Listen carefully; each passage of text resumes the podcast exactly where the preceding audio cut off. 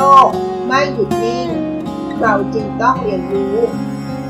เรามาเรียนรู้ด้วยกันนะคะขอต้อนรับสู่เซอร์วันพอดคาสต์ค่ะ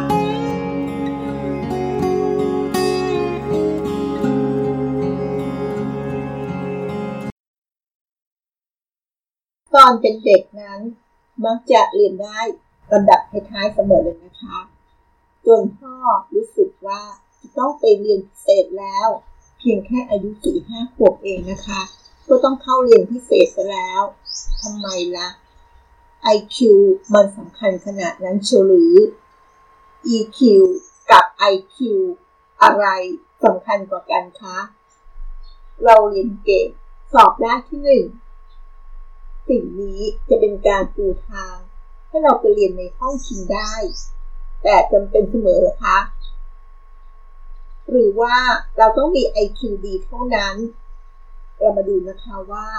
นอกจาก IQ แล้วตัว EQ นั้นก็มีความสำคัญไม่น้อยไปกว่ากันเลยนะคะเรามาพัฒนา EQ มาฝึกฝนกันเพื่อทำให้ชีวิตของเราได้ดีและมีความสุขมากขึ้นนะคะหัวข้อที่จะมาชวนคิดในวันนี้ก็คือ EQ ฝึกฝนได้ค่ะ EQ กับ IQ ที่หลายคนต่างพูดกันเสมอนะคะว่ามันจะเป็นกุญแจสู่ประสิทธิภาพที่ดีทั้งการเรียนการทำงานและเรื่องอื่นๆด้วยนะคะซึ่งมันจะช่วยปูทางไปสู่ความสำเร็จได้ในแต่ละคนค่ะเราจะมาพัฒนา EQ มาฝึกฝน EQ กันอย่างไรล่ะในบทความนี้เขาก็มีแนะนำวิธีการพัฒนา EQ ฝึกฝน EQ กันนะคะเรามาเรียนรู้ร่วมกันนะคะว่าเราพัฒนา EQ ของเราได้อย่างไรคะ EQ หรือภาษาไทยเขาจะใช้คำว่าความฉลาดทางอารมณ์หรือภาษาอังกฤษก็คือ Emotional Quotient หรือ Emotional Intelligence ค่ะเป็นสิ่งที่สำคัญในทุกเพศทุกวัยเลยนะคะไม่ใช่แค่เพียงวัยเรียนอย่างเดียวนะคะไม่ใช่แค่เพียงวัยเรียนวัยศึกษาเท่านั้นนะคะนักจิตวิทยาเคยทำการวิจัยแล้วก็บอกว่าปัจจัยที่ทำให้เราประสบความสำเร็จในหน้าที่การงานและก็มีความสุขในชีวิตของเรานะคะไม่ใช่เพียงแค่ IQ เท่านั้นนะคะ IQ ก็คือ Intelligence Quotient ค่ะอันปราดเปรื่องเท่านั้นแต่ยังรวมไปถึงความฉลาดทางอารมณ์หรือ EQ ด้วยนะคะซึ่งส่งผลให้เราประสบความสำเร็จได้มากกว่า IQ ด้วยซ้ำไปนะคะ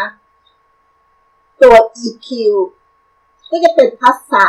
ในการทำความรู้จักเข้าใจอารมณ์ของตนเองที่เกิดขึ้นณช่วงเวลานั้นค่ะเมื่อทำความเข้าใจและฝึกฝนที่จะจัดการและควบคุมอารมณ์ได้อย่างชาญฉลาดรู้จักสื่อสารกับผู้อื่นแม้ว่าขณะนั้นเรากำลังจะเครียดสุดขีดหรือยิ้มให้กับเพื่อนร่วมงานที่ทักทายคุณยามร่าเริงในยามเช้าแม้ว่าเราจะเพิ่งมีปัญหามาจากที่บ้านจะเห็นได้ว่า EQ อาจจะเป็นเรื่องที่จับต้องได้ยากนะคะแต่มันกลับแสดงออกได้อย่างชัดผ่านพฤติกรรมของเราเองค่ะการกระทำของแต่ละบุคคลจะส่งผลถึงทักษะในการเข้าสังคมในการรับมือกับปัญหาต่างๆหรือสถานการณ์ที่มันยุ่งยากในชีวิตได้นะคะเรามีขั้นตอนที่ทำการฝึกฝนหรือพัฒนา EQ ให้เติบโตได้ดียิ่งขึ้นนะคะมีทั้งหมด4ข้อด้วยกันนะคะข้อที่1รู้จักอารมณ์ของตนเองการรู้จักอารมณ์ของตัวเองลองสังเกตอารมณ์ที่เกิดขึ้นเมื่อมีคนรอบข้างมาตำหนิเราก็ได้ค่ะหรือมีใครสักคนมาชื่นชมเราความรู้สึกของเราจะเป็นยังไงคะความรู้สึกที่ไม่พอใจของเราที่เกิดขึ้นเป็นอย่างไรเมื่อมีคนมาตำหนิเราเรามีอาการแบบไหนเพราะอารมณ์ไม่ดีมีแค่ดีใจและเสียใจเท่านั้นนะคะสังเกตดูว่าอารมณ์ของเรานั้นจะมีอยู่แค่2อย่างคือดีใจและเสียใจ แต่ก็ยังมีอารมณ์อื่นแฝงเข้ามาด้วยนะคะนั่นก็คือความเศร้าเหงาน้อยใจเจ็บปวดเมื่อเราเข้าใจแล้วนะคะเราก็จะเรียนรู้ว่าเราควรตอบสนองต่อคนเหล่านั้นกลับไปอย่างไรจึงจะไม่สร้างความทุกข์ให้กับตัวของเราเองนะคะและก็ตัวของผู้อื่นมากขึ้นไปด้วยนะคะนั่นก็คือการสังเกตรู้จักอารมณ์ของตัวเองณขณะนั้นนั่นเองค่ะข้อที่2รู้จุดอ่อนจุดแข็งเราควรทำความเข้าใจตัวเราเองนะคะว่าเรามีจุดอ่อนอะไร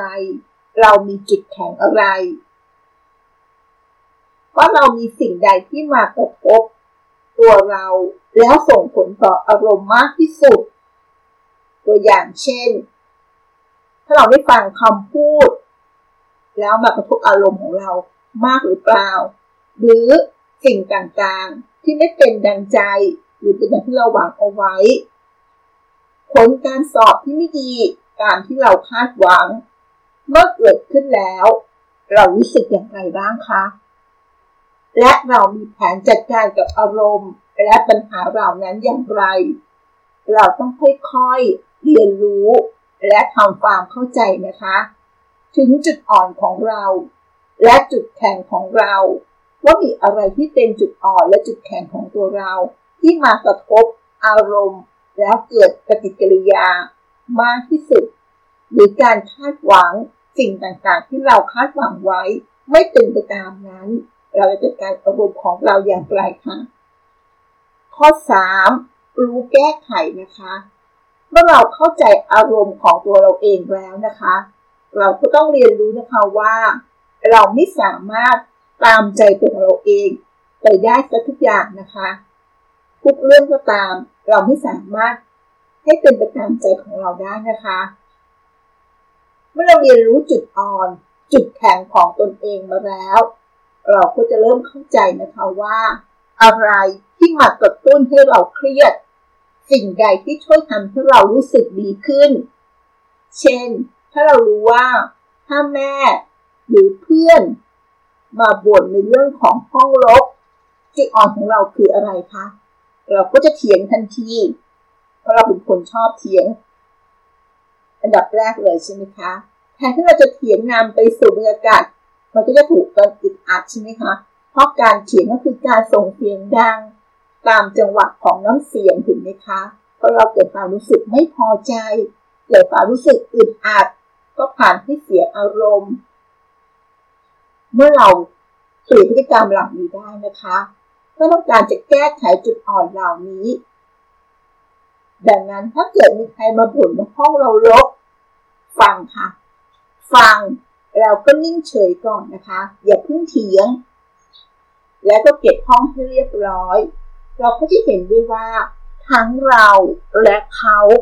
ก็จะไม่มีใครอารมณ์ขุ่นมัวเลยนะคะแถมห้องก็ยังสะอาดขึ้นอีกด้วยบางครั้งถ้าเราได้ฟังอะไรที่มากระทบและเราไม่พอใจและเราขึ้นเสียงทันที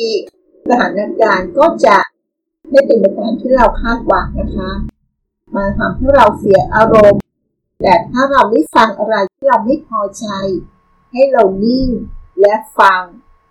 และเพิ่งคิดว่าสิ่งนั้นถูกต้องหรือไม่ถ้าเราทำอย่างกรณีของห้องบอกว่ารกถ้าเราฟังและเราจัดการให้เรียบร้อยทุกอย่างก็จะทั้งเราและเขาก็จะอารมณ์นิขุ่นมัวนะคะและห้องก็จะสะอาดขึ้นด้วยและข้อสุดท้ายนะคะรู้ใจเขารู้ใจเรานั่นก็คือการทำความเข้าใจคนอื่นนะคะทำความเข้าใจผู้อื่นสิ่งสำคัญอีกหนึ่งอย่างที่เราจะต้องฝึกไว้นะคะนอกจากการรู้จักตัวเองแล้วยังต้องฝึกรับรู้ความรู้สึกของผู้อื่นด้วยนะคะโดยลองคิดดูว่าหากเราลองเป็นเขาดูบ้างแล้วเราจะรู้สึกอย่างไรสังเกตความรู้สึกนะคะและพยายามทำความเข้าใจของเราเพื่อเราจะได้ตอบสนองความรู้สึกเหล่านั้นได้อย่างถูกต้องและสอดคล้องค่ะนั่นก็คือ 4 ข้อในการฝึกพัฒนา EQ ของเรานะคะถ้าเรากลายเป็นคนที่ประสบความสำเร็จในชีวิตได้และก็มีความสุขมากขึ้นนะคะมาทบทวนอีกครั้งนะคะ 1. รู้จักอารมณ์ของตัวเองณ ขณะนั้นเรามีอารมณ์อย่างไรคะ 2. รู้จุดอ่อนจุดแข็งของเรานะคะจะได้ป้องกันสิ่งที่มากระทบและได้ไม่เกิดอารมณ์ได้นั่นเองค่ะ 3. รู้แก้ไขเมื่อเราเข้าใจตัวเองเข้าใจจุดอ่อนจุดแข็งเราก็แก้ไขเสียนะคะ 4. รู้ใจเขารู้ใจเราเป็นการทำความเข้าใจผู้อื่นถ้าเราเป็นเขาแล้วเราจะรู้สึกอย่างไรคะนั่นก็คือ 4 ข้อในการพัฒนา EQ ของเรานะคะการเข้าถึงอารมณ์ของตนเองจะทำให้เรารู้วิธีการจัดการกับความเครียดได้นะคะและผู้สื่อสารกับผู้อื่นได้อย่างมีประสิทธิภาพซึ่งเป็นทักษะที่สำคัญต่อการดำรงชีวิตไม่ว่าจะเป็นเรื่องส่วนตัวการทำงานหรือเรื่องอื่นๆนะคะแม้เราจับต้องตัวที่เป็น EQ นี้ไม่ได้นะคะและก็มองไม่เห็นแต่ความฉลาดทางอารมณ์ไม่ได้คงที่เหมือนความฉลาดทางสติปัญญานะคะเราสามารถพัฒนาความฉลาดทางอารมณ์หรือ EQ นี้ได้ตลอดชีวิตของเราเลยนะคะยิ่งเราพัฒนาฝึกฝนมากเท่าไหร่เราก็จะยิ่งทำให้เราคุ้นชินกับสิ่งเหล่านี้จนกลายเป็นส่วนหนึ่งของชีวิตเราได้อย่างง่ายดายนะคะจะทำให้เรามีความสุขได้ง่ายขึ้นนะคะชีวิตของเราก็ง่ายๆแค่นี้ทำเรื่องทุกอย่างแบบง่ายๆแล้วชีวิตของเราก็จะมีความสุขได้แบบง่ายเช่นกันค่ะขอบคุณที่รับฟังแล้วพบกันใน EP หน้าสวัสดีค่ะ